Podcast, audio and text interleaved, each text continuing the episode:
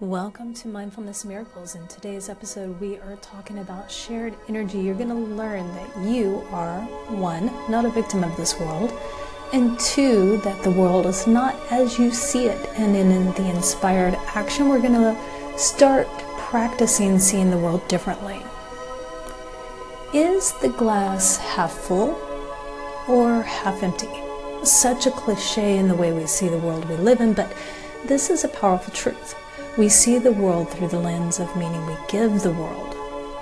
We can choose to see all the hardship and bad stuff, or we can see the beauty and the light.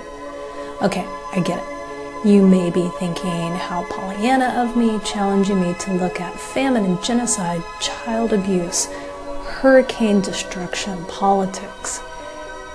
I will agree that yes, those things suck.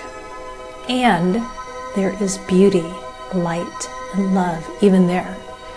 For example, the hurricane that recently hit the Texas coastline, there are so many examples of humanity coming out of this. People who are stepping in to help complete strangers. That's beautiful. We can choose to be a victim of the world around us. We can choose to see the shadows of the world, all the bad crap or we can choose to remember that hurt people hurt. And even within the darkest of hours, love wins. There is beauty everywhere because it is within us. A light that is pure love. I think about Scarlett Lewis, whose son Jesse was killed in a school shooting.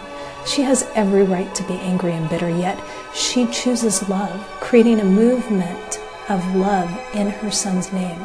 She's now on a mission to crack open as many hearts as possible to love so that hurt people heal instead of hurt. It's time to go check out the Inspired Action, y'all, so you can start putting this wisdom into play. And hey, if you like these, let me know. Infinite love and gratitude. Till next time, be whole.